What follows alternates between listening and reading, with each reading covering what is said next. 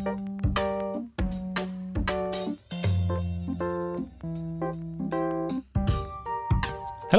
og velkommen til Bløde Værdier.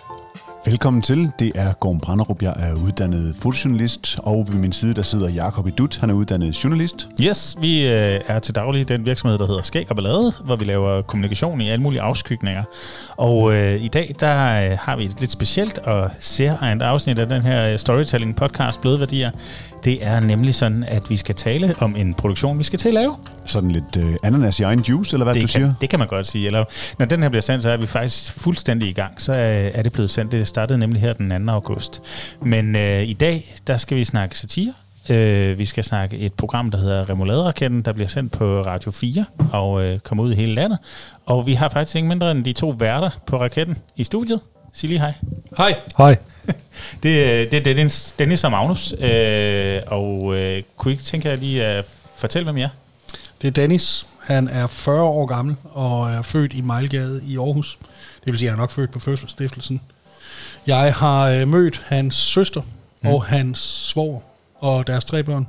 Hans mor og hans far. Et utal af fædre og onkler. Og hans tidligere dagplejer. Kan Derudover du sige så noget er han... dagplejeren, som... Hun for fandme sød og hed Anna. Ja. Derudover så er han lige omkring en meter højere end mig. Ja. Og jeg er normal højde for øh, nordiske mænd, nemlig 1,80. Alt derovre er jo en blanding af uappetitligt og forkert. Perfekt. Dennis, kan du øh, lige præsentere Magnus? Uh, det er Magnus. Hej. Magnus, uh, han er fra Als. Jeg kan aldrig huske den lille bitte by, du kommer fra. Mm, det er stævning. Den er Stævning. Ikke, er ikke så lille. Nej, der bor i hvert fald otte mennesker. Uh, Der er 250 husstande. Og de havde engang en kiosk. Aldrig været en kiosk i stævning. Der har været fem kroer og en købmand. Om der er en lufthavn. Der er en THX-biograf. Uh, jeg har mødt et meget lille udsnit af Magnus' familie. Har du det? Ja. Har du ikke mødt min far, min søster og min bror? Jo. Men i forhold til det, du lige kunne ramse op det før, så føler jeg mig helt forlegnet. Ingen dagplejemøder? Ingen dagplejemøder, ingen, øh, ingen, ingen onkler. Tina Guldborg, øh, hvis du hører det her, så prøv lige at ringe ind. Øh, det var hende, der passede mig, da jeg var Kæmpe, kæmpe skud for, til for, en Tina Guldborg. for en time siden. Vi holder bare pause indtil hun ringer. Jeg tror faktisk, hendes, hendes bror har været kommunikationschef ved, øh, hvad hedder han, Guldborg. Han var også vært på Reno for pengene. Han er også for stævning. Det er bare det, jeg, Café Guldborg. det, er bare det, jeg siger. Nå, Perfekt. Magnus, han er, øh, han, han er 41 år gammel. Jeg har været i hvert fald. Er du 42? Ja, det har der været nogen tid, ja. Det er rigtigt, det er, sgu det, det er et par år siden, at jeg gik koldt til din fest, efter at have lavet maden. Således oplyst. Øhm, når jeg lige siger remoulade-raketten, hvad er det for en størrelse? Altså, jeg vil skyde på, at det er den helt store. Det er den helt store for Gråsten. Men øh, Remoulade-raketten er jo øh, et lille comedy-univers, hvor vi øh, giver os selv lov til at lave noget sjov. Mm. Fordi øh, vi ikke kan lade være. Og vi vil gøre det, hvis vi, selvom vi ikke fik penge for det, men vi får heldigvis helt utrolig mange. Ja. Så, så gør vi det Mm-hmm. nu på Radio 4. Ja. Ja. Starten af hver søndag. Ja. Og det er vi i gang med.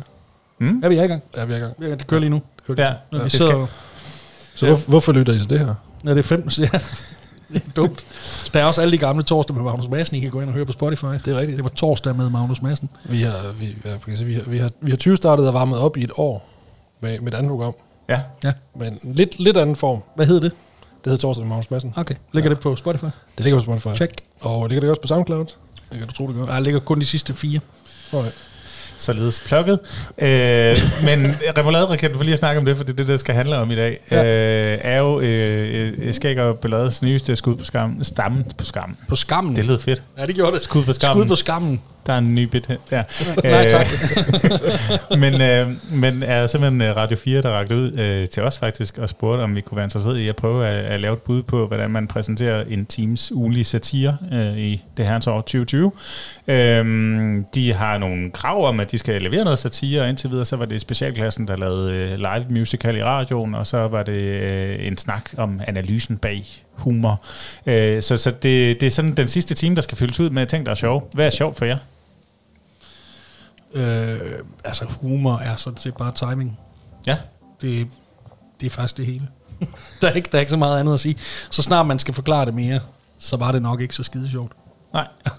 det, Det, det, jeg, jeg, jeg har jeg, jeg interesseret mig meget for humor. Altid. Jeg har også været til masser af foredrag. Jeg har været til fremragende foredrag med Henrik Dahl engang. Ikke ham fra Reno for pengene, men ham fra Liberal Alliance nu. Popsociologen. Øhm, og der er sat masser af ord på, og øh, mange til den amerikanerne navnlig har kastet sig ud i at forklare det. Mange englænder har sat sig ud forklare det. Men det er tit, hvis det er noget, der er timet godt, så folk griner. Mm. Så er det sjovt. Og derfor kan det være alt fra, hvad en fireårig siger på vej i børnehaven, til noget, der virkelig er gennemtænkt i lang tid. Men, men det, er, det, er, det er faktisk bare timing. Ja. Kan man træne sig i at være sjov? Undskyld, der var jeg lidt off øh, med min... Øh, øh, ja, det kan man. Ja. Det kan man. Fordi det er, du kan jo lære din timing. Okay. Så det er ikke alt det der med, at det er naturtalent at være sjov og sådan noget, det øh, kan man godt stikke skråt op, eller? Nej, det ved jeg ikke. Det, Det er, det er der selvfølgelig også. Der, der er nogen, der, der bare er sjov og underholdende. Ja, ja. Der er, Ja, nogen, nogen, der- som bare tiltrækker grin. Ja. Fordi, muligvis fordi deres timing altid er sjov, eller fordi de siger ting, der er sjove. Mm. Altid. Den engelske komiker Joe Brand, som er en øh, kvinde øh, øh, fra England, hun øh, altså, snakker eng- om... Engelsk. Ja, også det.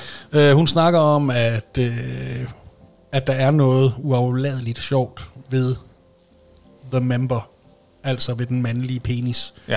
som bare gør, at så snart en mand stiller sig op og siger noget, så er han sjov. Sådan, han er allerede halvvejs. Det er hendes bud på, hvorfor at der findes så utrolig mange sjove kvinder, Ja. men ikke så mange måske sjove kvindelige komikere. Ja. At der er noget med mænd, der bare stiller sig, fordi der er den der, man kan, al- og man kan altid falde tilbage på den. Jeg har selv sådan en, øh, et dogme i mit liv, om jeg så må sige, der hedder lav for guds skyld pikkemandsvittigheder. Men hvis du gør det, så lad dem handle om, at den er lille. Mm. Og det gælder egentlig så hele, altså det, det billede, ikke? På at, ja, altså det der med at køre sådan ned, og det kan vi bare nemmere, ja. øhm, tror jeg.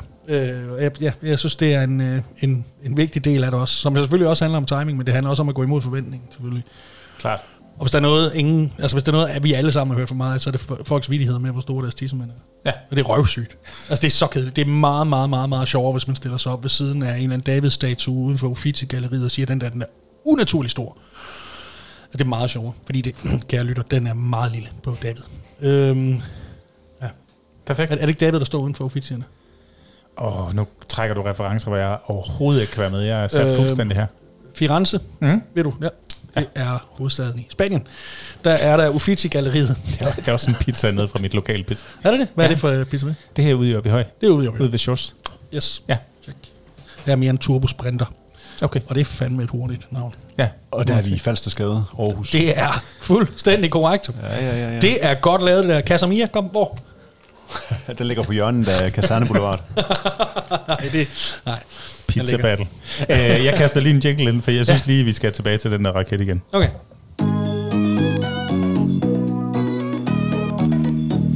Yes, det er vores all jingles. Dem kan I lige så godt vende jer til. Ja. Uh, Har I lavet dem selv? Uh, nej, det er sjovt, du spørger. Vi har faktisk en gut. Henrik Palke Møller. Kæmpe skud ud til ham. Ja. Han er dygtig med sådan noget. Jeg skal lige notere skud ud. Okay. Ja. øh, Magnus han samler liste over ord, som han er træt af, og han kan lave sjov med. Så øh, Gorm, han er pt. med til at bidrage til den Det er, der, liste. det er derfor, går ikke har sagt noget, siden vi begyndte. Jeg tænker, jeg, jeg tænker, jeg topper den fuldstændig med alle mulige fine, fine, fine, fine fornemme ord. At toppe. Ej, det er stadigvæk, øh, det er stadigvæk øh, frontløberne, eller broadcastspillerne, der topper den. Er det ikke det samme? Ikke rigtigt. Er det ikke bare den form for beskæftigelsesprojekt for rige mennesker? Du blev kaldt wannabe øh, kærespilot der, hørte jeg. Ej, jeg er da fotojournalist. Det er faktisk en lille bitte smule værd. Nå, men øh, jeg kan mærke, det bliver et interessant afsnit, det her. Øh, Det handler jo om Remoulade- uh, storytelling. Jacob. Ja, storytelling. Prøv at se. Vi har fået en opgave, vi skal løse. Vi skal bringe en, øh, en time satire om ugen. Ja. Hvordan, hvordan går man til det? Det gør man øh, metodisk øh, ved at sætte sig ned og så først undersøge, og det er faktisk nok det, der har taget halvdelen af tiden. Først skulle vi finde ud af, hvor mange minutter går der på en time. Mm. Og det er så omkring 47. Øh, Radio 4 har 55. Ja, det, vi har, vi har med ikke lavet en kæmpe fejl. Nej, øh, men det er faktisk meget metodisk. Vi har sat os ned, og så har vi tænkt, hvordan kunne man dele sådan noget op, fordi man kan ikke være sjov med one-liners konstant i en time, uden at folk får hovedpine en. Øh, så øh, vi tænkte, øh, vi, skal, vi skal arbejde med, åh, det er sådan en rigtig lorteord. Vi, har, vi arbejder meget med pace. Med vores tempo. Jeg skriver ned her. Ja, med det tempo, vi har i, i, i vidighederne. Så vi kommer til at have uh, cirka halvdelen af programmet bliver en uh, segmentdel, som ja. Ja. vi kalder den, eller forproduceret indslagsdel. Fordi segment er også sådan lidt... Åh. Øhm, Segment. nemlig. øhm, det kommer an på, hvor merkantil man er, når man bruger det. Ikke? Merkantil. Ja, det er slemt. Ja, det er rigtigt. Øhm, men ja, øh, og så den anden del, det bliver øh, mere øh, riffing, som vi kalder det, over aktuelle emner live i studiet. Ja. Fordi det er det, vi føler, vi egentlig er absolut bedst til. Men man bliver også træt af at høre på det, hvis vi gør det i en time. Mm. Så- Og, ja, og det program, hvor I ligesom er startet op torsdag med Magnus Madsen, det er øh, nærmest kun riffing, ikke? Jo. Ja. Det har været øh, ja, musik og så øh, riffing, hvor vi har Ja, men- haft et emne. Altså fraværet af, af forproducerede segmenter er altså blevet fyldt op af musik. Ja, lige præcis. Og så det har har det også, været- Det har været sådan et mere seriøst... Ja, ja, øh, ja ikke? det har været det er sådan lidt frem og tilbage, fordi jo, der har vi dækket alt lige fra Første Verdenskrig til EU. Øh, Jeg er stadigvæk meget stolt af det EU-program, vi lavede 31. oktober. Der er- EU og frække vitser. Lige præcis. Det er wow. sådan, at, at England skulle være trådt ud af EU øh, 31. oktober sidste år, 2019. Mm. Og øh, det gjorde de heller ikke der. Vi endte så faktisk med endelig at gøre det nogle. Mm. tid efter, da den altid sympatiske Boris Johnson kom til for at ødelægge deres land. Øh, men han... Øh, Han var det mindste lige blevet klippet lige før. jeg har aldrig, jeg har aldrig oplevet noget lignende. Altså, hvis, hvis I er bange for Donald Trump, så er det, fordi I ikke følger med i engelsk politik. men, øh, men, øh, men, men Bardis, han fik dem derud. Men den dag, hvor de skulle være gået ud, der lavede vi et, øh, et fremragende program, hvor vi gennemgik, for hvad er EU egentlig? Mm. Og der er mange, der har sådan en, dem der er nede i EU, og altså, når med EU interesserer mig ikke. Og Problemet er lidt, at vi er i EU. Altså, vi er ikke i, vi er det. Mm. Altså, det, vi kan ikke slippe for det. Øhm, og alt, hvad der er af alt, hvad der foregår er foregået de sidste mange år, er dybt påvirket og påvirker EU mm. Konstant. Så vi kan ikke rigtig komme, så vi kan ikke sige, at vi, ja, vi er ikke med. Nå, men EU er også utroligt tungt og kedeligt, så vi øh, bakkede det op med hjemmesiden frækkevidigheder.dk eller frækkevidigheder.dk, der mm. havde så, øh, forskellige kategorier af vidigheder. Og så når vi synes det blev lige tungt nok, når vi snakkede syv minutter i træk om et eller andet, så valgte Dennis et tal mellem 1 og 15, og så læste jeg alt fra blondinevidigheder til... Vi hører en god en, jeg kan huske faktisk. Kom med den. Ja, tak. Den, er, den her den er faktisk rigtig klasse. Hvad er det bedste ved Schweiz? Ja, det ved jeg ikke. Nej, jeg ved det ikke, men flaget er et stort plus. tak. Den har vi også. Den er satanet med styk, den her. men, det, men det gør det bare nemmere at, at sluge noget information om, om EU. Og ja. Ja. vi lærte faktisk øh, meget af at... Jeg, jeg sad og researchede i 14 dage for at lave det. Øh, Jeg var nødt Og så- til at læse op på alle mulige traktater. En lille genistreg, så hele øh, lydsiden var jo også EU-venlig. Så der blev blandt andet spillet Waterloo og Ja. så videre. Ja, ja, Waterloo, og vi sluttede af med Final Countdown med Europe. øhm, But of course. hvad var der mere? Jamen, det var alt sammen EU. Øh, ja. Men, og, det, og det segment har vi jo sådan lidt tyvstjålet med videre til remoulade-raketten. Det der med tematisk musik til en vis grad, eller i hvert fald... Øh, Vi, vi, vi prøver. Vi Ja. prøver. Altså, det er jo, Radio 4 er jo talk radio. Ja. Så tanken er, at der skal ikke være musik. Det er nok lige, lige vigtigt lige at disclaime, at vi faktisk optager det her, før vi overhovedet har sendt noget mm. i radioen. Ja. Øh, så selvom øh, vi er udgivet øh, og allerede har et par numre bag os, når du hører det her, så, eller et par udgivelser bag os, så, øh, så, så sidder jeg altså lidt og barsler med det første afsnit nu. Yep. Så, mm. så den ivrige lytter vil, vil allerede nu kunne dømme os på, om vi turer. Ja. Ja, det er det med det. Mm. Helt sikkert. Hvad, hvad, hvad er den største udfordring ved at kaste ud i sådan et projekt? Tid. Ja. Ja. Bliver det bedre af, at man har meget tid, eller Nej, bliver det i virkeligheden nej, ikke særlig meget bedre af det? Nej, det kunne være fedt, hvis vi havde øh, øh, to timer, eller to dage fra 9 til 17 om ugen, mm. Til at få det her lort gjort i. Så tror jeg, det ville blive et sindssygt godt produkt i den anden ende. Og så havde, øh, øh, hvis nogen kunne fjerne alle andre mennesker, som står i vejen og booker studier for næsen af os, og Ja. lover, lover hvad hedder det, lydkartoteker, og ikke kommer med dem, og alle de der, alle de der, Shots irriterende- alle de der irriterende ting, så tror jeg, og det tror jeg også, vi, vi øh, det tror jeg også, det bliver sådan, det bliver. Ja. Øh, for at bruge et rigtig godt ord, fremadrettet. Øhm, På sigt. på sigt, nej, det bedste er, på sigt, den er blevet, undskyld, jeg tager lige en her, fordi på sigt, den er blevet udvidet. På sigt har altid været meningsløst, fordi den må enten være på kort, mellemlang eller lang sigt, ikke? Ja, den har vi ligesom været omkring, ikke? Nemlig. Men den er blevet udvidet nu til at være endnu mere meningsløs. På, øh, på den korte bane tror vi, at bla bla bla bla bla. Men på sigt... Tror, nej, nej, nej, nej, nej, nej, korte bane, og så på den lange bane. Altså, du, hvor man blander den. Sådan Ja, helt. ja, ja. Og det er, sådan, det er sådan noget fodboldtrænersprog. Og det er jo der, vi alle sammen bare skal være glade for, at fodboldspillere og fodboldtrænere får så meget i løn, For prøv at tænk, hvis de ikke gjorde det, så skulle de ud og have et rigtigt job, hvor vi andre, vi skulle bøvle med dem. Hmm. Prøv at tænk, hvis det var dem, man mødte, hver gang man skulle øh, hen ude i Harald Nyborg eller eller andet. Mm. oh, tak Peter Gravlund. Oh. Men du siger tid. Øh, ja. og, og altså, nu har jeg prøvet at være en hel dag sammen med jer, eller mere eller mindre, hvor vi skulle idé-generere, generere, vi skulle optage dummy og så videre. Og der øh, blev vi også en lille smule fanget i det der med, altså bruger man en hel masse tid på at sidde og skrive noget ned, som man synes er enormt sjovt, når man skriver det ned, og så når man sidder og skal til at lave radio ud af det, så bliver det i virkeligheden måske lidt tungt. Ja, der er noget med time management i det hele taget, og så er der noget med, at vi er, Dennis og jeg, vi er musikere. Mm. Så vi, øh, vi og vi er ikke, øh, vi er ikke skolemusikere. Så vi sætter os ikke ned og skriver noder, eller, eller lægger en eller anden plan, og sætter kaffe over, og laver det hele rigtig lækkert, så vi kan sidde hjemme og øve os på et eller andet solo. Vi stiller os op, og så spiller vi os, så, indtil den er der.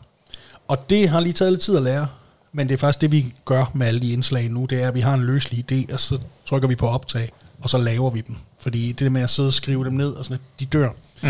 Lars von Trier sagde engang, at man, når man laver en film, så vågner man med den perfekte idé, og så handler hele processen om at ødelægge den mindst muligt mm. til det færdige produkt, når man skal mødes med fotografer og gud bedre det, skuespillere og hvad der ellers skal bruges. Ikke? Og det er præcis det samme her, det er i øvrigt præcis det samme med musik. Øhm, at, det er min oplevelse, at det der, øh, ideen bliver mere udvandet, den er perfekte idé, man havde i hovedet, fordi andres fejlslagende bud, og de har ikke brugt lige så meget tid på det, og de er, heller ikke lige, de er ikke lige til stede til at forstå det, og så videre, så videre, så videre. De, de kommer ikke, øh, ja, de, de udvander det. Men hvordan jammer man et godt radioprogram frem? Øh, det Altså, vi, har, vi har haft fire produktionsdage nu, ja. og det, der har fungeret, og det, der fungerer suverænt bedst af alt det, vi har lavet, det er det, hvor vi, vi sidder med hørebøffer på, foran en mikrofon, får en idé, og så lige laver et løsligt skelet, trykker på optag, og så fyrer 15 af. Ja. Mm. Det, det er klart det, der fungerer bedst. Og hvorfor, hvorfor fungerer det godt?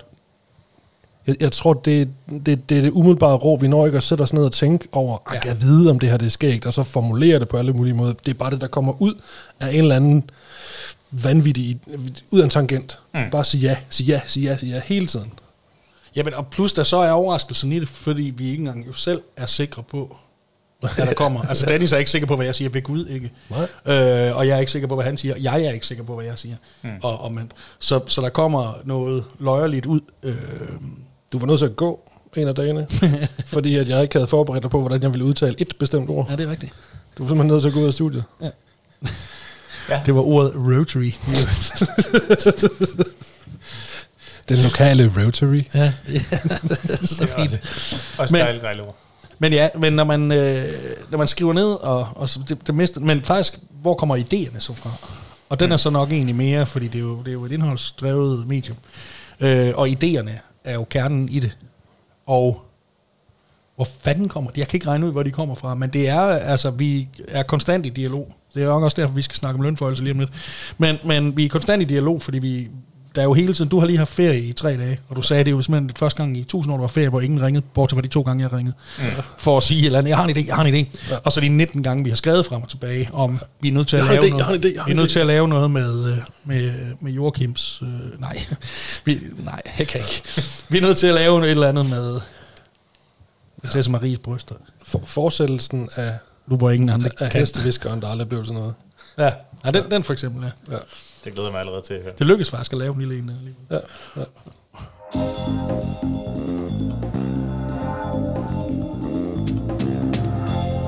Altså, øh, nu kender jeg dig, Dennis, og vi har spillet noget musik sammen og så videre, øh, har noget højskole til fælles og så videre. Men, øh, men jeg vidste godt, at du gik og rode med at lave et program sammen med en, der hed Magnus, som du jo også, også spillede med i et band og så videre.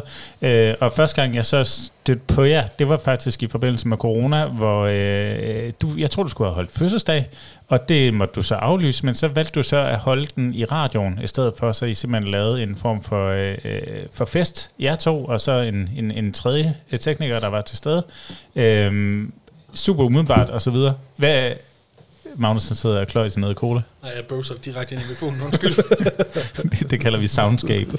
Øh, Opmærksomhed. Men kan I ikke lige fortælle om det koncept, fordi at, at det, var, øh, det var super fedt, men det er jo også, jeg tænker, det er ekstremt nervepirrende bare at sætte sig ned og sige, nu holder vi en fest. Så må vi se, hvad der sker. Jo, altså øh, kort fortalt, jeg, jeg, jeg fyldte 40 i marts, den Ja. 22. marts, Tillykke. og øh, der skulle vi have holdt den weekend, øh, der skulle vi have holdt en, en, jeg skulle have holdt en stor fest, som, øh, som skulle have foregået i en spejderhytte med, med 60 mennesker.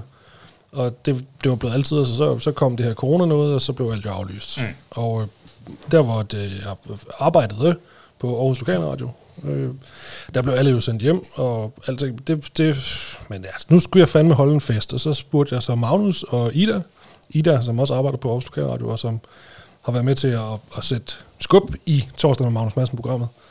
Om ikke de var med på at holde en fest. Mm. Og så inviterede vi alle, vi kendte, alle, der skulle have været til festen, alt og alle fik invitationer, og gå ind på det her link, hvis du er alle mulige steder i landet, og gå ind på den her FM-frekvens, og så holder vi kraftet med en fest. Med, med taler og en kok, der kommer og præsenterer maden, og drinks og hele balladen. Fuldstændig som hvis vi var der selv. Bare lige, bare lige kun på tre timer. Ja. Vi havde jo faktisk inden skrevet ud, hvad vi skulle drikke, sådan, så folk kunne købe ind til det. Det havde vi også, ja. Og det gjorde de i et rigt omfang. Ja. Og sendte billeder og skålede, og øh, folk, der holdt taler, og der var lidt underholdning og alt muligt. Ja. Sådan en, en fredag aften fra, fra 21 til 24. Der var faktisk også en ung mand, der var så beruset, så han ringede til dig tre gange for at spørge, om vi stadigvæk sendte. Rigtigt. Hvil- Hvilket man ellers godt kan finde ud af, at det var åbne ørerne. Det lyder med bare som en meget god fest. Øh, ja. Det, var, det, var, det var fremragende. Det var, Var det fremragende. god radio? Det tror jeg faktisk. Jeg tror faktisk nok, at, at, vi, at vi gjorde det flere gange, og så blev det bare til sådan noget corona-radio. Ja. Fordi at nu, nu havde vi radiostationen for os selv, der var ikke andre, og så tog vi derud lørdag aften. Oftest med en hel masse sprut. Ja. Og så lavede vi bare radio. Så, så havde vi fundet en masse musik og nogle playlister, og så øh, hamrede vi live i radioen og holdt en fest med dem, der havde lyst til det. Og det var egentlig meget sjovt. Vi havde romsmagning. Jeg kan næsten ikke huske, at vi tog hjem fra den romsmagning. Jeg kan huske, at det var... Det tænker man jo ikke over, men, øh, men når alle folk bliver sendt hjem, så gælder det jo også taxachaufførerne. Ja. Og så står man så der i Åbyhøj. Og så er der, og så er der én taxa på arbejde i Østjylland, som så kommer, og vi, kan ikke, vi kunne ikke fatte noget. Vi kunne ikke, og vi, vi, ikke, og vi har så ikke på nogen måde snakket om, hvor vi egentlig skulle hen, eller vi skulle hjem, men det er jo ikke, fordi vi bor sammen. Mm. Og meget mærkelig dag. Så, så tog vi hjem til mig, og væk, vækkede vi min sambo der. Jeg ved det ikke. Det ved jeg ikke. Men, men det er jo, øh, altså, jeg er med på, sådan noget kan man godt gøre, når det er lokal radio og sådan noget. Vi den gå på øh, et Radio 4, i et Radio 4 setup. Det tror jeg. Men det vil kræve en større... Altså, så skulle vi invitere hele landet. Ja. Altså, ja der, der er sket, kan jeg huske, ikke, altså nu Radio 4 har sikkert ikke gjort det før, men der er, der findes sikkert i arkivet, altså Danmarks radioprogrammer, hvor de holder fest. Mm. Måske er der en vært, der ikke drikker, som lige sørger for, at det hele bliver holdt inden for nogle rammer, men de har holdt fester og drukket sig fulde på Danmarks Radio. Mm. Ja, det har de. Men også hvor radioen så er blevet overtaget på den måde i flere timer, og programfladen er blevet brudt for, at I kunne holde en fest. Godt spørgsmål. Ja, det er faktisk et godt spørgsmål. Jeg kan faktisk huske, at øh, det hed engang øh, øh, musikprogram på, der hed Boogie. Ja. Det var på DR, ikke? Jo. Jo. Jo.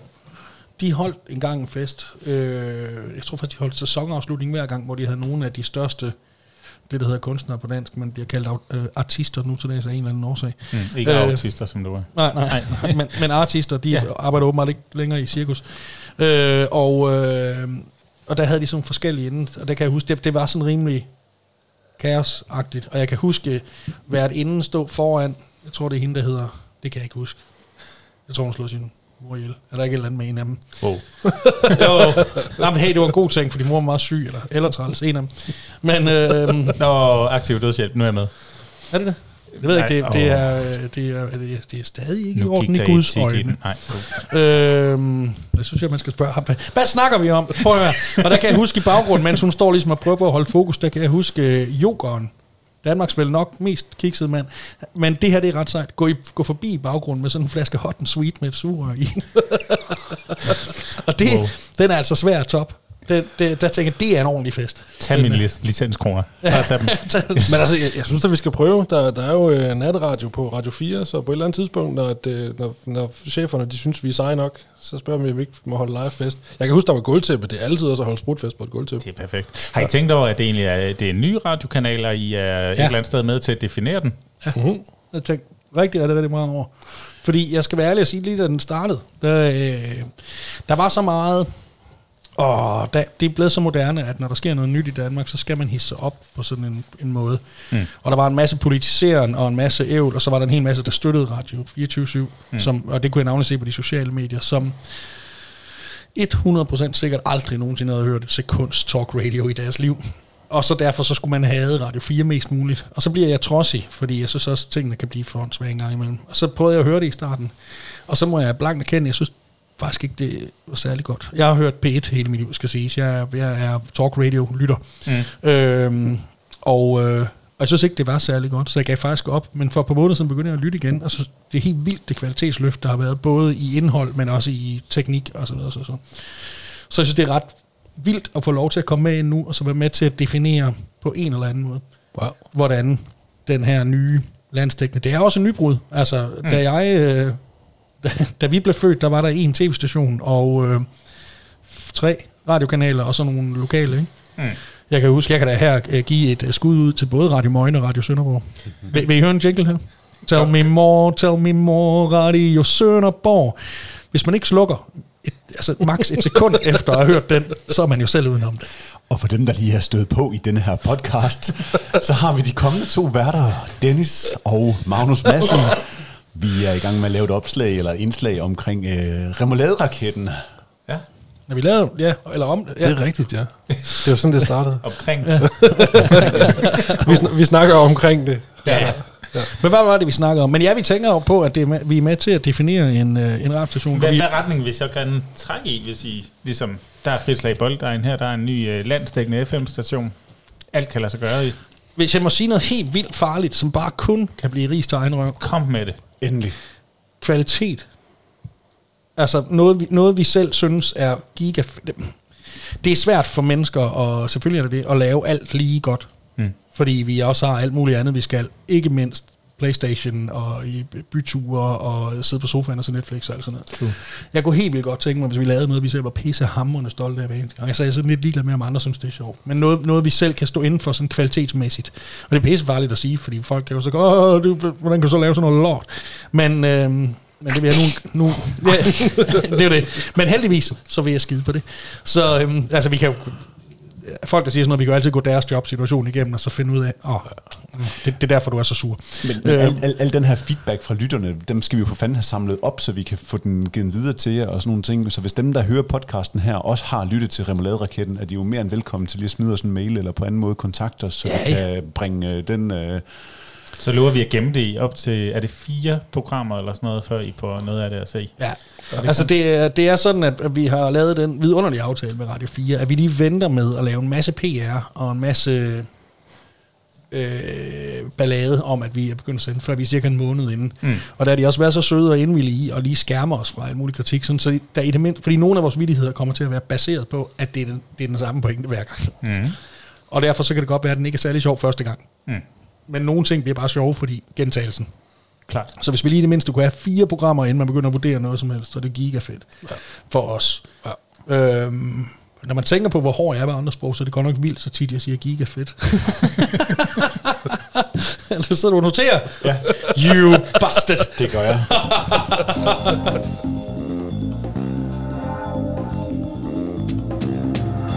Øhm, gutter, hvorfor er radiomediet fedt?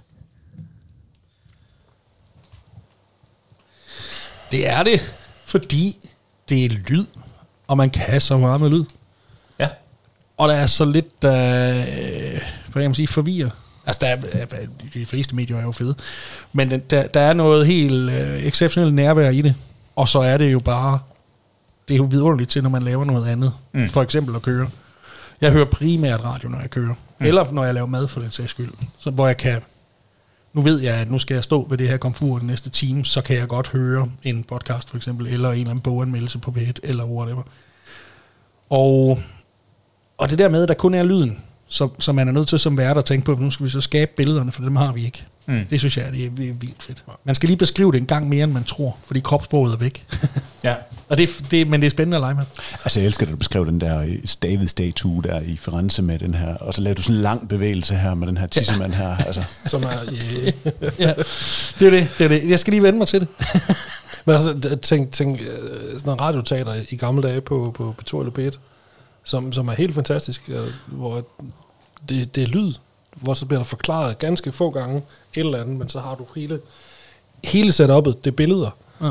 Mm. Og, og det, det, du kan med lyd, det er, jamen, øh, en af vores sketches, som vist nok har været i radioen på nuværende tidspunkt, øh, lyden af en støvsuger, Mm. så ved du, så har du et billede af, hvad der sker allerede der. Ja. Før der er blevet sagt et ord, før der er overhovedet blevet lagt, lagt op til pointen. Det kan kun være meget avanceret under ni. Jamen det er det, det er det. Øh, øh, ja, det var det så også i det her tilfælde. Men, Hold da ferie. Nu har vi jo vi har siddet til nogle møder med øh, søde, rare Rikke, der er programchef inde på Radio 4. Og, og noget af det første, hun sagde faktisk, det var, at øh, det er taleradio, ja, der må godt blive spillet musik, ja, men de vil rigtig gerne have lyd også. Altså, Jamen, det var hende, der foreslog støvsugeren. badum. Nej, men, men hvad, fed lyd. Ja, Kom. Vi har uh, Gorms lydarkiv. Men, men hvad betyder Apropos det lydarkiv. for jer, at... Øh, hvad, hvad betyder det, at, at skulle tænke... Øh, det er jo sådan en helt foley-lyd og øh, alt muligt lydtapeter, man skal til at arbejde med og sådan noget. Er det, er det noget, I har erfaring med? Er det, er det fedt at, at skulle sidde og tænke den del ind? To gange i sidste uge, hvor øh, jeg sad med en, øh, en spand og kastede forskellige ting ned i. En, det var en spand, vi havde market op med tre mikrofoner, og så kastede jeg forskellige ting ned i fra forskellige højde, og En, kunne sådan høre, at den her lyd er ikke god nok. Nå, den her, hvor jeg blandt andet havde en plastikkop, jeg skulle til, have til at falde ned på hovedet, så den lavede sådan en... Men, men først efter at have lavet en klok, klok, klok, klok, klok, klok, og så lavede sådan en... Jeg kan ikke lave den. Tak, den der. Øh, der var jeg nødt til at kigge på Dennis og sige, at er det her virkelig et arbejde? Fordi hold nu kæft, hvor er det sjovt at lave de der lyde. Og det vi gør, det er, at vi har, øh, vi prøver at være effektive, så vi har en masse idéer, hvor vi ved, hvis vi bruger nogle lyde til, og så nu vi er i gang, så, så kan vi lige skal lige lave nogle flere. Ja. Og det er fuldstændig genialt sort. Vi, er- vi har jo ikke, altså vi har jo lige startet, så vi har ikke gjort det så meget endnu. Mm. Men vi får jo på et eller andet tidspunkt et ret intensivt lydbibliotek af lyde, der bare ikke giver nogen mening i forhold til, hvad man kan... Om al, allerede nu, jeg, jeg ved ikke, om det findes noget sted i verden, øh, lyden af en flaske syslige sødtabletter, der bliver smidt ned i en, i en hvid 8 liters opvaskepalje. købt i forbindelse med camping. Den kunne være købt i forbindelse med en skilsmisse. Men Det kunne den. Det var den. Den er købt i forbindelse med camping. øhm, I øh, Baljen eller sødetabletterne. Baljen. Baljen, ja. Sødetabletter kan jeg faktisk ikke regne ud, hvor kommer fra. Jeg ved ikke, hvem det er i vores studie, der er så gammel, at de bruger sødetabletter. Så det er Bevan. Yes. Det lyder fedt, og det lyder som en, en lyd, I potentielt kan tjene virkelig mange penge på. Ja. ja. Skal vi, Vi have har kun- søgeord til den også? Ja, det tror jeg. Den Syslig. Vi, vi har, vi har øh, kontakt med... Hashtag syslig. Vi overvejer at tage kontakt til Roland, der laver sådan nogle keyboards og sådan noget. Og så spørger, øh, skal I kan have lagt ind som sådan en de der pad, så I har en, man trykker på, det er helikopteren, og så den anden, det Hunden, der det, gør, og så... Ja, nemlig. Og, og, øh, og så videre, og så syslig ned i, ned i, øh, ned i opvaskebalje. Og de skal, selv, de skal selv lave et piktogram, der forklarer hele sø- søde, sødetabletter i. Altså, jeg tror, øh, kan vi ikke skaffe nogle DJ's, eller noget Martin Jensen, eller noget Kato, eller et eller andet, der kunne lave noget ud fra det sample? Det, øh, det må simpelthen være den næste udfordring. Syslig, Jo, jo, jo. syslig hittet. Ja. Jo, det, det, det tænker jeg. Ellers kan vi skaffe en festival, den kan spille på også. Altså. Ja, helt sikkert. Mine damer og herrer, syslig. Men, men øh, tilbage til spørgsmålet i forhold til det der med at arbejde med lyd og lydtapeter og sådan noget. Altså, øh, hvordan gør man? Hvordan bliver det fedt? Altså, fordi jeg tænker, der er ret mange faldgrupper, hvor man... Øh, Altså, jeg, jeg, jeg sidder med alt redigeringsarbejdet, ja. og, og har fundet ud af, at jeg synes, det er latterligt sjovt at sidde. Altså nu, en af de sketches, vi har lavet, lydsetup'et betyder alt for den sketch, fordi at det er hjemme hos, og de er også helt almindelige mennesker. mm. Jeg tror faktisk, vi kommer til at spille den lige præcis her. Okay. Bill Gates er af de fleste nok kendt som stifteren af Microsoft, mange milliardær og den mand i historien, der har givet flest penge til velgørenhed. Men han og fru Melinda er også helt almindelige mennesker.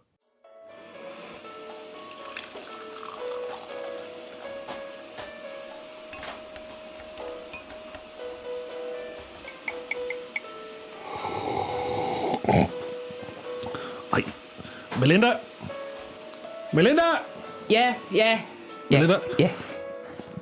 Bruger jeg tvangsvaccination som et middel til at udrydde halvdelen af verdens Ej, befolkning? nu stopper det, mand. Det stopper Jamen, det, det her. står på skærmen. Jamen, nej, det gør... Stop det så. Det er forkert. Det er falske nyheder. Det er clickbait. Stop nu. Ja, ja, du har ret. Undskyld. Jamen, det, Gud, find den. værsgo. Det var sjovt. Åh, for helvede, det var sjovt. Hold kæft, man, når hun Det var laver det i bikini. Ja, men der, Hvorfor er den fed at lave? setup'et fra Magnus' side, at de er også helt almindelige mennesker. Og jeg sad derhjemme, helt almindelige mennesker. Hvad fanden laver helt almindelige mennesker på en søndag morgen, når, de, når manden han sidder og kigger på en computer og drikker en kop kaffe? Bagen, der kan. Jamen, så, så, så går hun rundt og støvsuger, fordi at det, det gør hun lige den dag. Mm. At hun så i den sketch gør det hver gang, det gør det kun en lille smule sjovere. Ja, klart. Ja. Så der, der er elevatormusik, en støvsuger og en mand, der sidder og drikker kaffe. Mm. Alle, alle, altså, alle har hørt alle lydene. Mm, så der er noget reference-ting i spil der. Alle kan sætte sig ind i, at der er blevet tændt for en eller anden radiokanal. Der er ikke nogen, der råber og skriger. Det kan være, at børnene løber rundt ude i haven, hvis de stadigvæk bor hjemme. Mm. Far sidder med en kop kaffe. Mor laver et eller andet. Det er sjovt, jeg hører det 100% som te. Ja. Jamen, Jeg har virkelig, det er helt fuldstændig overrasket over, at nu Men- to gange har sagt, det er kaffe. men det er da ikke min skyld. Nej, det er rigtigt, men det er fedt. Det, det kan jeg da ikke gøre for. Jo. Men i hvert fald, han sidder med noget varmt, som siger... Og så er der noget en teske. Så, så, Ah, nej, nej, nej, det er en kaffeske. ja, og, og jeg, jeg, jeg, jeg sad og lavede det, og så det, ja, jeg, jeg ramte den lige i røven første gang. Og kæft, ja, ja, ja lige præcis. Det er den lyd af at være hjemme hos nogen. Ja. Den der støvsuger ude på badeværelset, eller den der støvsuger nede for enden af gangen, eller et eller andet. Fordi det er ikke der, hvor far han sidder og drikker kaffe. Nej, det er klart. Mm. Det, det duer ikke. Det er neden anden af huset. Men er der ikke noget med, altså man, man, man husker stemninger og sådan noget øh, allerbedst på, at det dufter smag, og så kommer hørelse lige bagefter, eller sådan noget. Altså men det er enormt godt til at blive trukket et sted hen. Det kan du bilde mig ind, ja. Jeg tror faktisk også, det er, at det giver mening i forhold til, hvilken rækkefølge sanserne bliver udviklet i, fordi vores lugtesans faktisk er den første. Ja. Den har vi meget tidligere, og jeg mener faktisk, at hørelsen er den tredje. Sådan. Perfekt. Eft- efterføl. Jamen, øh, er, det alle, er det alle scener, man sådan kan beskrive med lyd? Er der nogen, der er svære at beskrive end andre? Altså, kan man... Nogle er stemninger, man ikke kan... Der er i hvert fald nogen, hvor det er sjovt, så lad være. Prøv at Altså- komme med et eksempel. Øhm, vi laver en, en øh, meget prominent menneskes dagbog. Ja. Og den øhm, har vi snakket om, der kunne vi lægge en hel masse ind under. Mm. Men vi er egentlig blevet enige om, at det, kunne, altså vi, det handler om, at vi har fået fat i nogle dagbogsnotater fra en, skal vi kalde det meget prominent dansker, ja. som næsten har samme navn som hende fra Roxette. Ja. Øh, rest in peace. Nej, rest in peace. Øh, og, øh, og, og derfor sad vi sådan lidt, oh, nu kunne vi fylde den her op med alle mulige, men den er faktisk bare endnu sjovere, når den er sådan helt Ja. tør. Øhm, ja, den, den fuldstændig fraværende lyd af et uh, teenage-pigeværelse. Ja. Hvor der, der er ikke nogen lyd, der er ikke noget som helst. Der er bare en, der sidder og skriver en, i en dagbog. Ja. Og der kommer muligvis noget baggrundsmusik under. Sådan for the fuck of it. Men, men, men, ja. men der tænkte vi, det er sjovere end at lægge... Øhm, i, lige før, da jeg var på toilettet, skulle jeg, øh, øh, gik jeg ud og tog glas, og så skulle jeg tage mine solbriller på, Det lyder cirka sådan. og så, ja, ja. At, at den bliver også meget øh, kedelig. Det bliver ja. også sådan lidt gumpetung. Ja. At det var sjovere at lege med... Altså, og i det hele taget er så, det, så, er sjovt. det, så bliver det til radioteater. Ja, nemlig. Hvor at alle lydene skal være der, fordi at, at det hele det foregår i virkeligheden. Det her, det er, det er make-believe. Det, Ja. ja. I det hele taget tror jeg, at vi har, i hvert fald indtil videre, det er sjovere med at lave et lydtapet, end at, end at lave alle, alle lydene sådan som... Men det, øh, altså, det skulle ikke undre mig, om det ændrer sig. ja. Hvad betyder det så for, så for sådan en produktion, at I er musikere, at I kommer med den baggrund? Jeg tror for det første, det betyder, at vi ikke er bange for mikrofoner. Ja, Altså, og det, det lyder mærkeligt, men det betyder en hel del. Vi ved også noget om, hvor lang afstand der skal være til. Vi ved noget om, hvor stille der skal være. Vi ved noget om, vi skal ikke sidde sådan her og røre ved dem, mens, vi, mens vi snakker. Fjern dig fra den, det larmer. Ja, lidt mere. det behøver vi ikke, og vi kan også finde ud af at lige rulle ledning op og sådan noget. Og, og ja, og vi ved også, at man kan manipulere lyd. Mm. Vi, det er ikke, altså, hvis du optager en lyd, ja, så, så lyder den sådan der. Mm. Men med det rigtige værktøj og en computer, så kan du få den til at lyde som alt muligt andet. Få den til at lyde sådan her. Ja, præcis. Wow, hvordan gjorde du det? Det var den samme lyd. Jamen, det var- det bare, jeg kørte den baglands gennem en sampler. med en trompetlyd. Men at, at, ja, det betyder selvfølgelig, at vi, vi har erfaring med at sidde ved den her computer og redigere lyden og få dem til at blive til alt muligt andet. Altså, vi, vi kan det, at sætte en mand i en setting, altså nu en af vores sketches, øh, det måske måske ikke kommer i radioen til en mand, der er i en kirke. Mm. Han sidder nede på bagerste række og griner helt ekstremt højlydt. Så, så ved vi, hvordan man med rumklang og forskellige indstillinger kan få ham til at sidde nede bagerst i kirken. Mm. Mens at, at lytteren sidder op forrest i kirken sammen Mm. med præsten. ja. Så der ligger en masse tankearbejde i at få skabt rum og, og billeder og sådan noget. En masse erfaring. Ja. Så, så det, er ikke, det er ikke noget som sådan, som vi bruger så meget tid på at tænke over. Vi ved bare, hvordan man gør, og så gør vi det. Så der er meget kort fra tanke til handling. Vi skal mm. have den her lyd. Ja. Godt, det gør vi. Afsted. Færdig.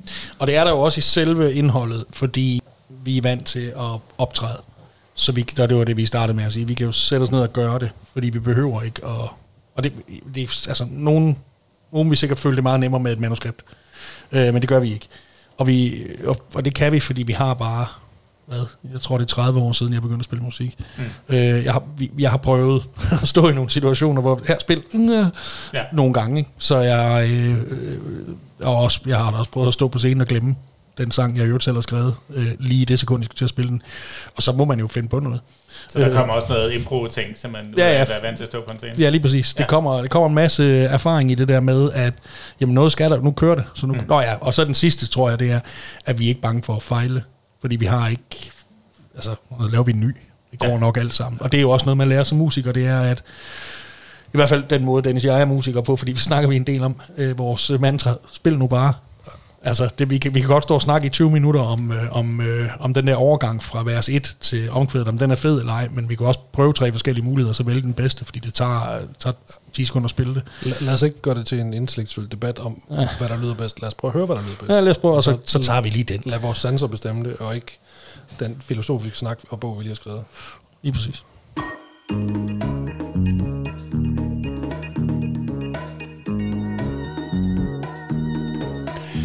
Hvordan, øh, hvornår har remoulade-raketten ramt sit mål? Altså, hvornår har I lykkes med det? World domination. Øh, det er fandme et godt spørgsmål. Ja. Har vi et mål? Ikke endnu. Jeg har ikke nogen Jeg mål. har ikke. Jeg gider ikke have mål. Det er sådan noget, øh, Altså, det, vi, det, det, det er sådan noget, der kun er forbeholdt øh, folkeskoleelever i min verden. altså vi, vi, kan, fort- vi, kan, vi kan fortælle historien om, om, at det her det er et mål i sig selv. Øh, ja, altså for, for et år siden, der kom kontaktede Dennis mig, og vi ved faktisk ikke præcis hvornår, men det var mellem 1. august, for der kom du hjem fra Barcelona, og mellem 1. august og 1. september, for det der sendte vi første gang. Ja. Der kontaktede Dennis mig og sagde, kommer du ikke ud og lave noget lokal radio ude ved? Og der havde jeg lige truffet en beslutning om, at jeg ville prøve at se, om jeg kunne komme til at skabe mig en tilværelse, hvor jeg lavede sådan noget. Så det var meget øh, fint. Jeg fire i hatten, hey, så kan jeg få noget opmærksomhed, få mit navn ud og få noget træning i at gøre det på den her måde. Og så holdt vi to møder, planlægningsmøder på Peter Vessel på Trøjborg. Øh, tak, Peter Vessel. Jeg har ondt i hovedet. Øh, det er et, et udmærket værtshus. Og øh, ved det ene af dem skete der det, at vi fik guldøl, og så sad vi og snakkede om, at vores mål skulle være, at inden for et år, der skulle vi på landstækkende radio. Og det var, det var altså en 14 dage, før vi havde sendt det, eller lavet noget som helst på det. Og på det tidspunkt, der havde øh, Radio 4 lige vundet konkurrencen, men var ikke begyndt at sende endnu. Ja, lige præcis. Wow. Så på den måde øh, gik der jo så under et år. Eller det gik faktisk kun 11 måneder. Så, øh, så er- var det muligt. Så det er faktisk sådan ret stort. Øh, det i sig selv. Men det der med mål, det bliver så hurtigt. Det var en ambition, vi havde, som kom af en, en ordentlig by guldøl på Peter Vessel. Ja. Men det der med at have mål med alting, er bare så... Øh, altså, jeg tror ligesom alle andre, der forsøger, jeg i hvert fald, nu vil jeg kun tale for mig selv, jeg forsøger på en eller anden måde bare at få udfyldt det der lille, øh, den der lille bøvs mellem fødsel og grav, på en eller anden måde, uden at ødelægge for meget. Så det der med at prøve at rense sig ihjel med alle mulige mål, jeg skal omsætte det og det, jeg skal op til det og det, jeg skal, øh, jeg, jeg skal opnå alle de der ting, det er fuldstændig ligegyldigt, når du ligger og skider i bukserne, og, og dine børn ikke gider besøge dig. Altså et eller andet sted. Mm. Fordi det, det handler mere for mig om i hvert fald, at have det sjovt lige nu, og lave noget fedt lige nu, som jeg kan stå indenfor. Og jeg vil omvendt sige, der hvor vi hvor, hvor målet begynder at, at, at være væk, det er, når det begynder at blive noget lort, hvis jeg ikke selv synes, det er sjovt. Mm. Øhm, og, øh, og der går forhåbentlig meget, meget, meget, meget lang tid. Jeg tænker, nu er det satire, ikke? Det er sgu ikke den nemmeste genre at kaste sig ud i er, overhovedet. kig er besværligt.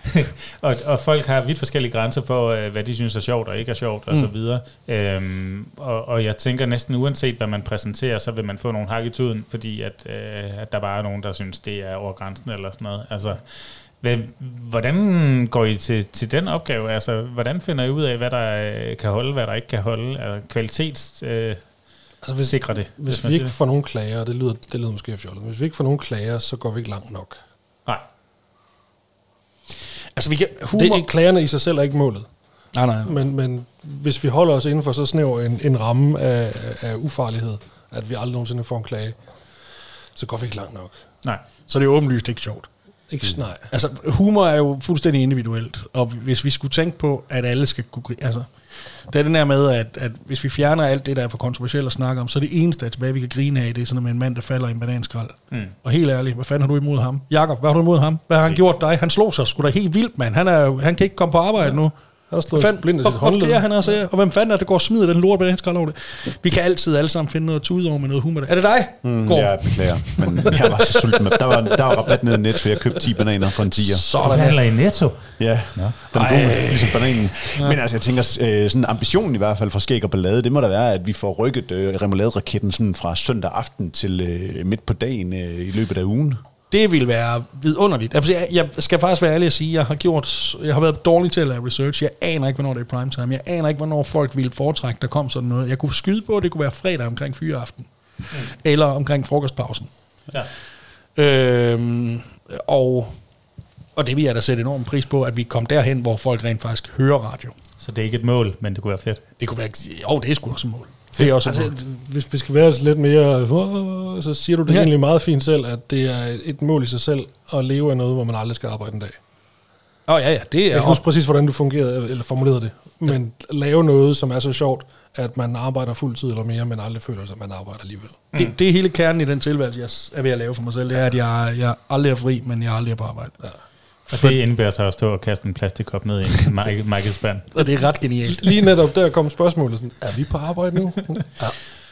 Jamen, det er sådan lidt det der med, at der går nogle penge ind hver måned, det er fint. Og så, øh, og så er man bare ligesom i gang hele tiden. Mm. Og er man ikke det, man får stress af? Nej, det tror jeg fandme ikke. Jeg tror, det, man får stress af, det er at skulle op klokken 6 og nå at hente og bringe, og så skal stryge skjorter, inden man skal ind et eller andet sted og være uh, stilet op, og så sidde i åben kontorlandskab, så man kan høre de andre råbe og stress over de 42 mails, man skulle have besvaret inden mandag formiddag, som er blevet udsat til torsdag, fordi øh, chefen hele tiden kommer ind med en ny idé.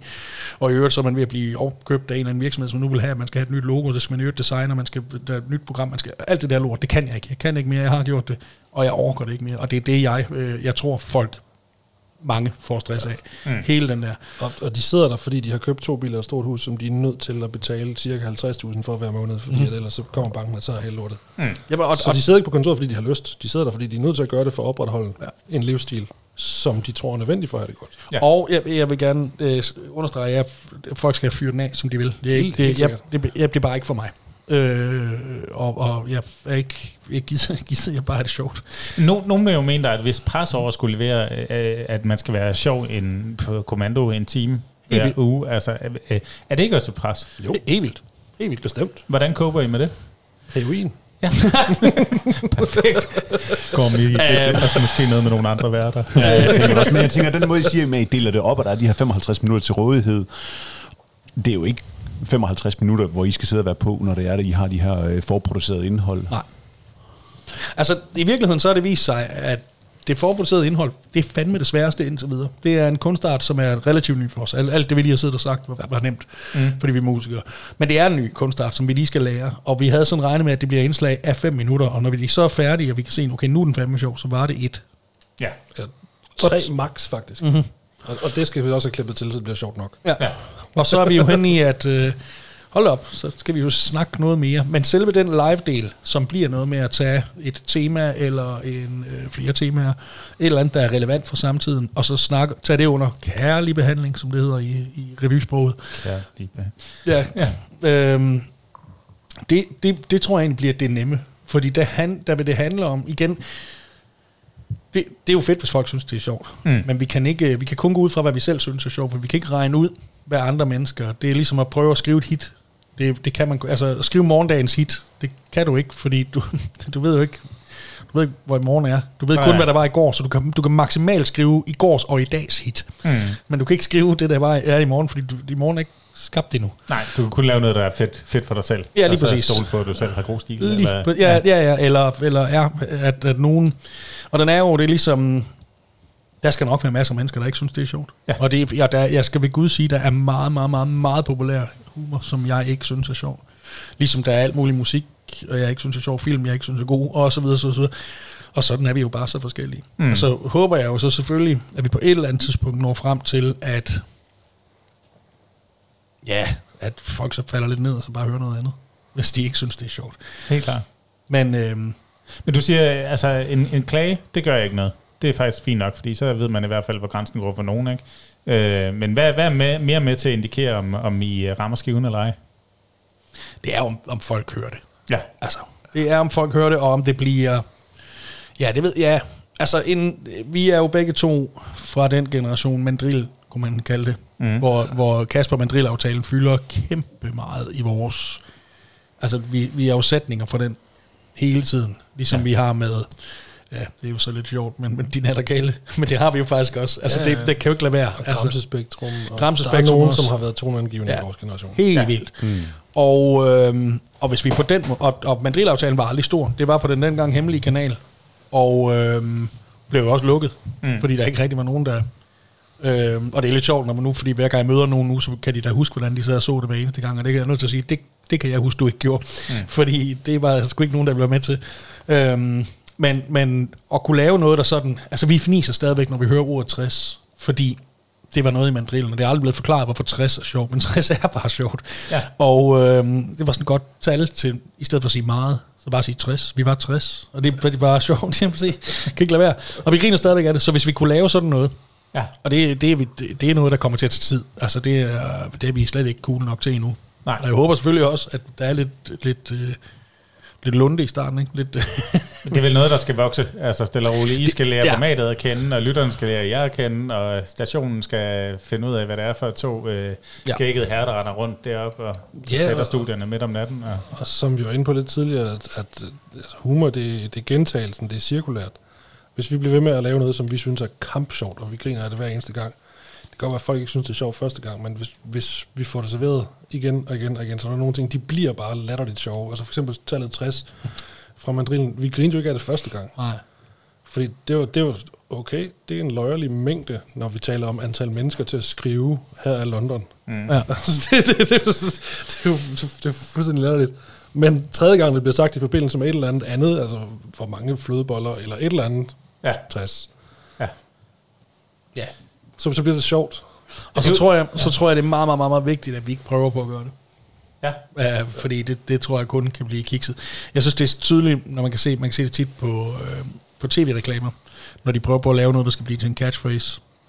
Og i guder, hvor er det tårkommende pinligt. Og se noget, hvor de sådan virkelig prøver, det her, det skal være det, folk de render og siger, ligesom det er en ommer, eller sådan noget.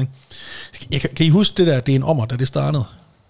Det er mange år siden. Det er det. Mm. Men der gik et år. Jeg, kom, øh, jeg var på grøn koncert med noget familie. Der kunne man købe sådan nogle bootleg t-shirts udenfor, hvor der stod, det er en ommer på. Og jeg tænkte bare, at, at, altså, får du penge for at sælge de der øl også? Eller hvad? Fordi det giver jo ingen mening. Nej. Det var, det var, og så var der jo, der var to stavefejl i det. Det er en um, um er. Men Det var er- meget mærkeligt. Lige præcis den, den er jo virkelig lykkes. Folk, Ja, den er, den er virkelig lykkes, Altså men der har bare været, der, prøv at se reklamer, der er hele tiden nogen, der forsøger at lave en mere, som bare ikke bliver til. Ja. Ja. Øhm, og det, det er virkelig tårkrummende, når det skal være sådan en, der går over i, altså skulle være gået til Louis Nielsen, fungerer jo, som er sku- should have gone to Specsavers i, på engelsk. Øhm, den fungerer, men der er masser af andre, der bare aldrig rigtig blev. Ja. Men 60, den er jo også fuldstændig arbitrær, ikke? Altså, det, er jo det, der, der er vi ude i det helt absurde. Altså, Ja. de nattergale, de klæder sig ud og siger ting med accent og sådan noget. Altså, det kan jeg godt se, de rammer lidt bredt og sådan noget. Men madrillen var jo kult. Det var sindssygt kult og sindssygt Det var absurd. sindssygt og, kult. Og det var, det er jeg nødt til at sige, det var de nattergale også, indtil de lavede The Yocklanders, som min amerikanske ven kalder den.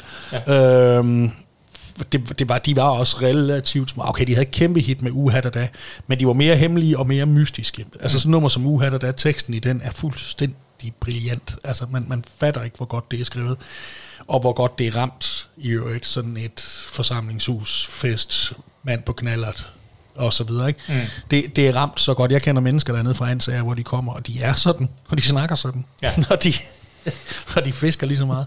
altså, de er, um, det, det er genialt. Ja. Øhm, og så i øvrigt, Monrad Rislund har vi også snakket meget om, ja. hvor vi i øvrigt havde æren af at møde. Det er rigtigt, ja. Hvem af dem er det, vi mødte? Øh, det skal var Søren Rislund. Var det det? Ja. Er det Ham ham, med det store skæg. Ja, ham der lever.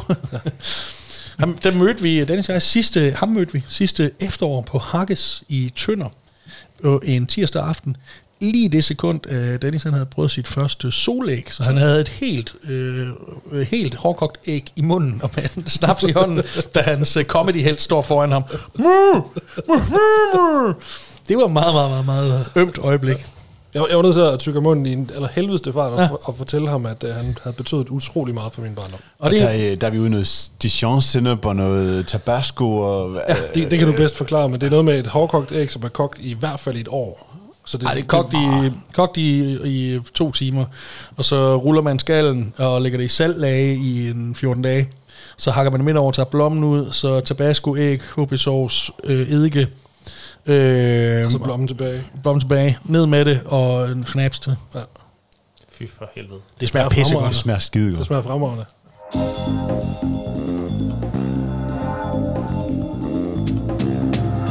Øhm, jeg vil godt tænke mig bare lige at af ham der elefanten i rummet, fordi at den sidste landstækkende taleradio havde øh, to øh, mandlige komikere, der sad, og øh, den ene var klædt ud som en kvindelig seniorkorrespondent, og den anden var en mellemleder type, og, og begge to utrolig øh, København-agtigt.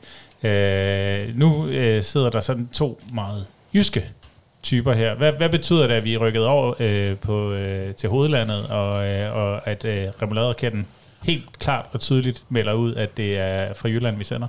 Og begge, begge klædt ud altså som primært, dyrt. Primært, ja, jeg skulle lige så sige, at primært så kommer det til, altså udklædningen, den ændrer sig en lille smule. Altså, Magnus er ballerina. Ja. ja. ja. Men, men Silius er musiker fra Sønderborg. Ja. Ligesom mig. Ja. Det er bare det, jeg siger. Ja. Så mit mål med det her, det er faktisk, nu du spurgte til mål før, det er at faktisk... komme ind i den klassiske musikquiz. Lige præcis. Ja. Lige præcis. I knew it. Ja. Den klassiske øh, black metal quiz var bare, det er Byrsum, det er Byrsum igen. Det er Byrsum. Det var Virknes. Det er det. Det var en kirke. Ja, ja. Slå, ja det var en kirke.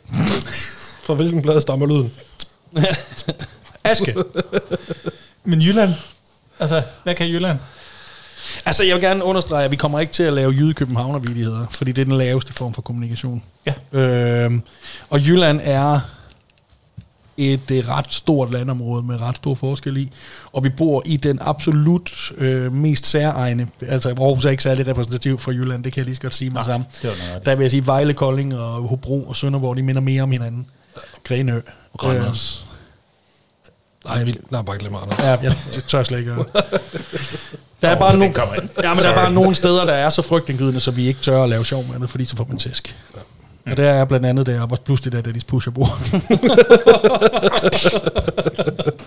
men, øh, øh, han er jo borgmester. Nå, men... Øh, i, i Aarhus. Nå, nej, øh, hvor fik jeg nævnt de billeder? Nej, undskyld, Jacob, tag dem over.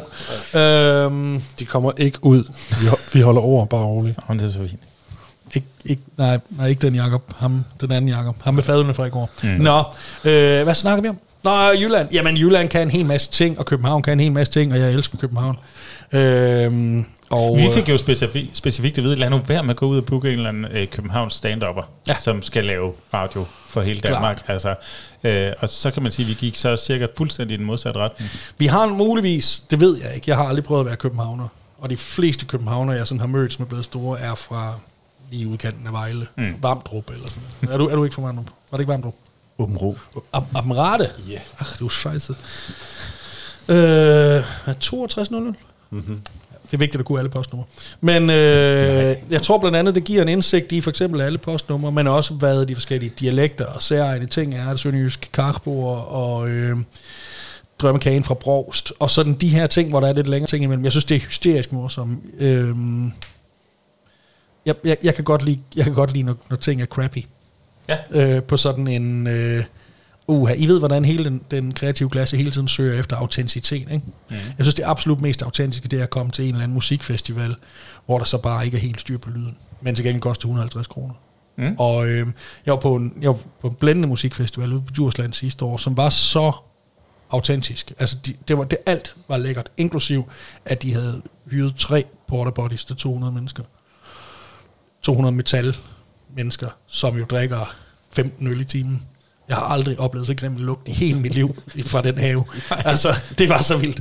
Øhm, men ja, ja og, og det har vi muligvis, der tænker jeg en større indsigt i. Øhm, og så vil jeg jo sige, nu er Dennis Aarhusianer, øh, så det er en påstand for min egen, men der var engang et punkband, der hed, og indsæt det, det indsætter lige her bagefter, hvad de hedder. ja, jeg det kan ikke huske det. De hedder nemlig...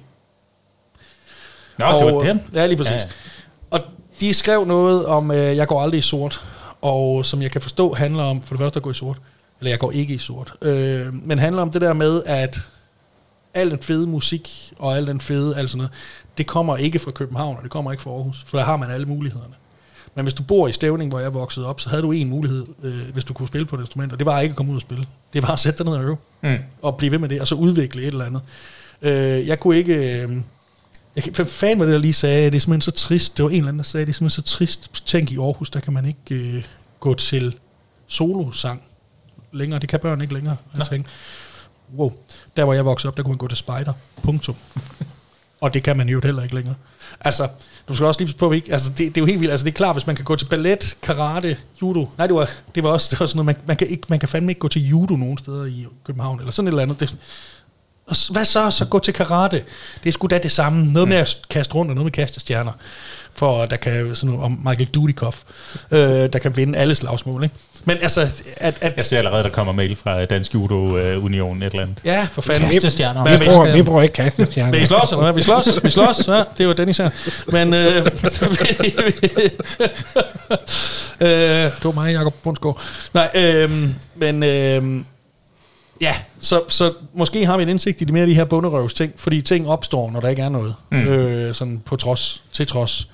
Og, øh, og, og de er tit grotesk sjove. Lidt mere end, end sådan den der coolness, som er i de her urbane mareridt, vi bor i nu. Og mm. kæft, der er muligheder. Det glemmer man tit, når man bor i Aarhus. Og kæft, der er muligheder. Altså sådan at tage ned til sådan noget kulbroen eller et eller andet, hvor der er noget lækker jazz og noget naturvin og noget alt muligt andet. Og så tænke tilbage på dengang, jeg i 6. blev, øh, hvad hedder det, elevrådsformand i et forsøg på at presse kommunen til, at vi kan få et lille stykke asfalt, hvor vi kan køre på skateboard, og i øvrigt fik nej. altså, jamen, det er jo helt vildt. Ja. Ikke? Altså, der er, der er bare nogle muligheder i Aarhus og København, som jeg vil skyde på også er i Odense, men der er det noget med en, øh, en forfatter, det skal handle om det hele. Og så i Aalborg er der sikkert også noget. Det er også, også mere råhypnolsbaseret. Men, men, øh, men, men ellers sådan, ude hvor der er langt mellem tingene, der er bare nødt til at opstå noget. I steder som Gylling og i øh, Kylling er et godt eksempel. Ulfborg. Ja.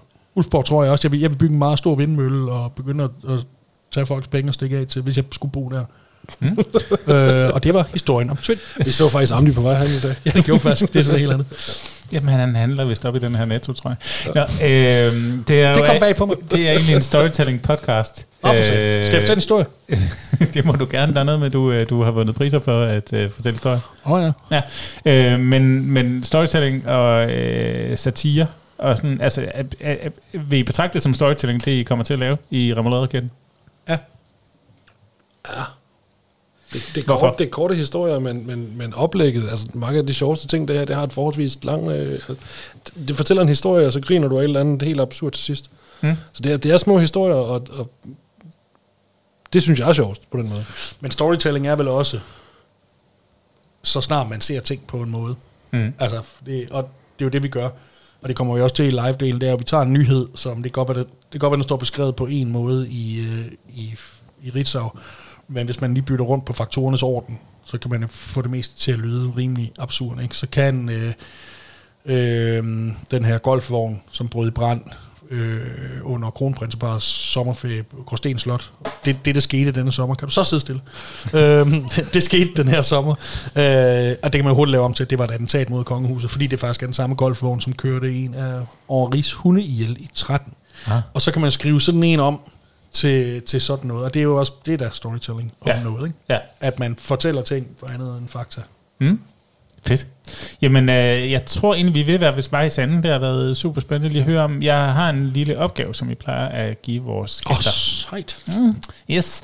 Øh, det er den der, øh, hvad hedder det, lille øvelse, der hedder elevatortalen. Øh, hvor øh, man kommer ind i en elevator, døren lukker, og så er der en, der spørger, "Mm, hvad er det egentlig, det der remoulade-raketten er for noget?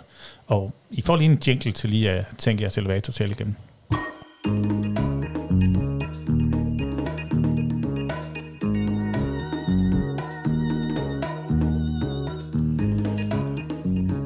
Og øh, jeg tænker, jeg vil lave layup'et til den, og øh, det bliver på en lidt ny måde, fordi det er remoulade-raketten. Så jeg laver sådan en øh, soundscape, som I måske kan huske fra IC3-togene. I kommer løbende hen ad perronen, og I hører denne her. Og I løber ind. Dørene lukker bag ved jer. Hvad er remoulade-raketten? Kæft, det var en god toglyd, mand. Jeg kan slet ikke... Jeg, jeg er helt fald over, hvor god den toglyd Den, den smed mig også, den lyd der. Ja. Ja. Limonadekatten er øh, et, øh, et satireprogram, der forhåbentlig er sjovt på øh, Radio 4, hvor vi forsøger at øh, være, nej, gør vi bare, hvor vi er sjove på vores egne præmisser og på humorens præmisser, og i et tempo, der måske er sådan øh, lidt mere øh, øh, tekstnært, end det er øh, kaste op af grin nært hele tiden. Sådan lidt det modsatte af stand-up, hvor vidighederne falder hele tiden. Forsøger vi at, måske at tage tiden lidt ud af det, eller tempoet lidt ud af det, og tage os tid til at bygge tøhørerne op, som det hedder hen i Jylland. Og så er det jo selvfølgelig også bare vores mulighed for at være malet blå, begge to. Mm-hmm. Helt blå. Vi gør os ingen illusioner om at genopfinde den dybe tallerken, som hedder humor eller satire. Men vi har det skideskægt med det, vi gør. Hvis vi synes, det er rasende sjovt, og vi er færdige at grine det meste af tiden, så tror vi på, at det er andre også. Det er sgu meget fedt. Jamen, øh, I behøver ikke være blå længere. Du kan godt tage ballerinaskørtet af igen. Det var super fedt at have jer i studiet. Jeg må godt tage tøj på igen. Øh, nej, det venter vi lige lidt med. Det der morph-suit der. Må jeg, øh, må jeg få lov til at knipse?